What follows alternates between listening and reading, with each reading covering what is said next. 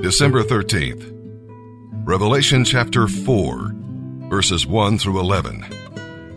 Then, as I, John, looked, I saw a door standing open in heaven, and the same voice I had heard before spoke to me with the sound of a mighty trumpet blast. The voice said, Come up here, and I will show you what must happen after these things. And instantly I was in the Spirit, and I saw a throne in heaven, and someone sitting on it.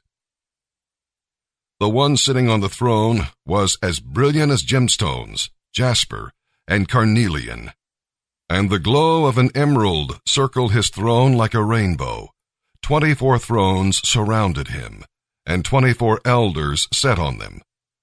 They were all clothed in white, and had gold crowns on their heads. And from the throne came flashes of lightning, and the rumble of thunder. And in front of the throne were seven lampstands with burning flames. They are the seven spirits of God. In front of the throne was a shiny sea of glass, sparkling like crystal. In the center and around the throne were four living beings, each covered with eyes, front and back. The first of these living beings had the form of a lion. The second looked like an ox. The third had a human face, and the fourth had the form of an eagle, with wings spread out as though in flight. Each of these living beings had six wings, and their wings were covered with eyes, inside and out. Day after day, and night after night, they keep on saying, Holy, holy, holy is the Lord God Almighty, the one who always was, who is, and who is still to come. Whenever the living beings give glory and honor and thanks to the one sitting on the throne, the one who lives forever and ever, the twenty-four elders fall down and worship the one who lives forever and ever. And they lay their crowns before the throne and say, you are worthy, O Lord our God, to receive glory and honor and power, for you created everything, and it is for your pleasure that they exist and were created. This week's Bible meditation, Romans 3 23 and 24. For all have sinned and fall short of the glory of God, but are justified freely by his grace through the redemption that came by Jesus Christ. Isn't it amazing that actually the point of life is not to ease the discomfort? The point of life is not to ease the challenges and difficulties. It now recognizes I'm going through stuff because I don't fit here. I just don't fit here. I, I, can prove it to you even in the overall Bible narrative. Do you remember Adam and Eve? The first man and woman who lived, you know where they lived? Home. They lived in your home and my home. That's the home we're headed to. It was God's original plan. But because of their free will that God gave them, they exercised that free will to compromise the perfect environment called home. And God said, I have got to remove you from this home. I'm going to redeem you and bring you back, but you've got to come outside your home. And they were kicked out of their home. And if you'll read in the narrative, they were never told where to go because there's only one space they're supposed to be in and that's home. And so they would wander from there. And as the Bible story goes on in our history of faith, God chooses a man named Abram, who he will rename Abraham. And guess what defines his life? Wandering.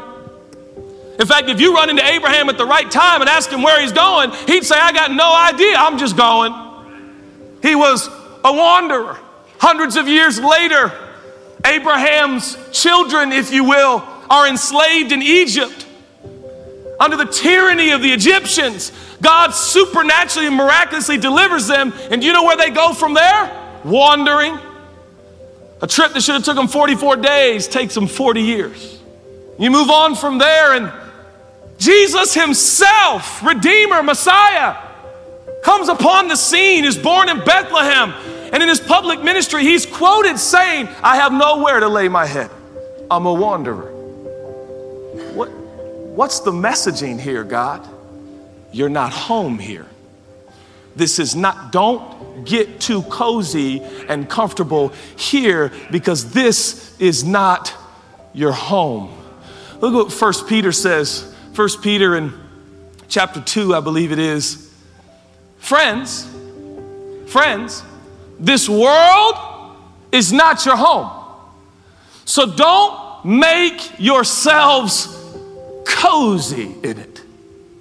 Now, uh, listen, I can get cozy with the best of them. I love getting cozy, right, with Chelsea, watching a movie. That's great. But he's talking about our outlook, our perspective, our priorities, our objectives. Don't get cozy in it. No, no, no, no, no. I, I'm not here to get cozy. I'm here because I'm called to tell a story in my brief stay here. You, you, you don't fit here. That's why you're feeling some of the things you're feeling. You weren't made for this plagued planet. You were made for home, and we are on our way. But in the meantime, we have a story to tell. Romans chapter 12, look what it says in verses 1 and 2 in the Message Bible as well. It says, So here's what I want you to do God helping you. Take your everyday, ordinary life, your sleeping, eating, going to work, and walking around life, and place it before God as an offering. Recognize what you're doing. Embracing what God does for you is the best thing you can do for Him. Don't become, listen now, don't become so well adjusted to your culture that you fit into it without even thinking. Instead, fix your attention on home. I'm sorry, God, who is your home.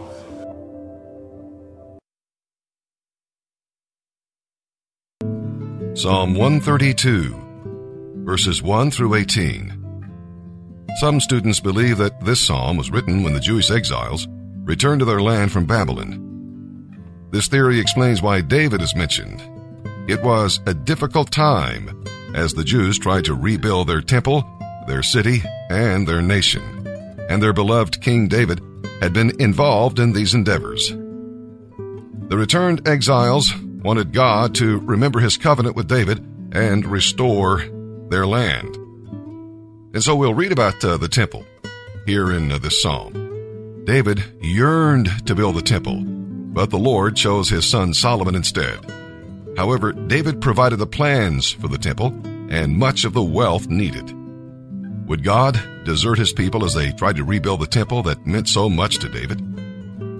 We'll read about the throne. God promised that David's line would continue on the throne, but now Israel was without a king. In fact, there would be no king until Jesus came, and then they would reject him. One day he will return and restore David's throne. And we'll read about the city itself, Jerusalem. It was in ruins but it was the city of David and would not be forgotten by the Lord.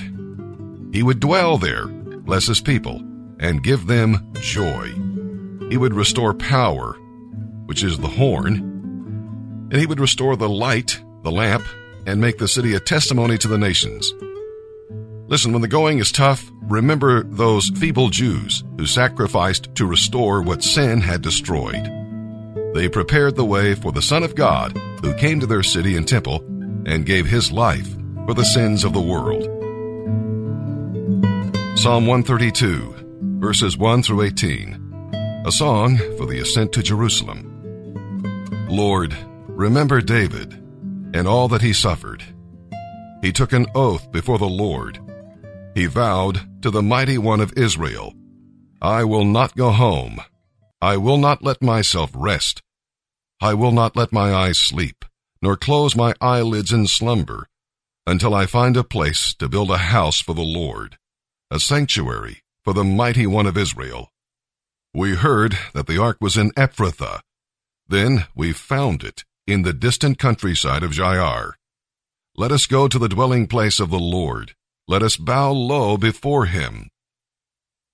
Arise, O Lord, and enter your sanctuary along with the ark, the symbol of your power. Your priests will be agents of salvation. May your local servants sing for joy.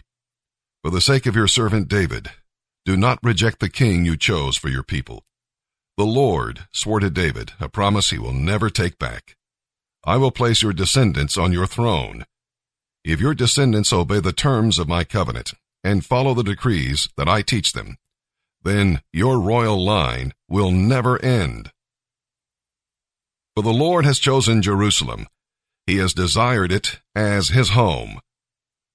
This is my home, where I will live forever, he said. I will live here, for this is the place I desired. I will make this city prosperous, and satisfy its poor with food. I will make its priests the agents of salvation. Its godly people will sing for joy. Here I will increase the power of David. My anointed one will be a light for my people. I will clothe his enemies with shame, but he will be a glorious king. Proverbs 29, verses 24 and 25. If you assist a thief, you are only hurting yourself. You will be punished if you report the crime, but you will be cursed if you don't. Fearing people is a dangerous trap, but to trust the Lord means safety.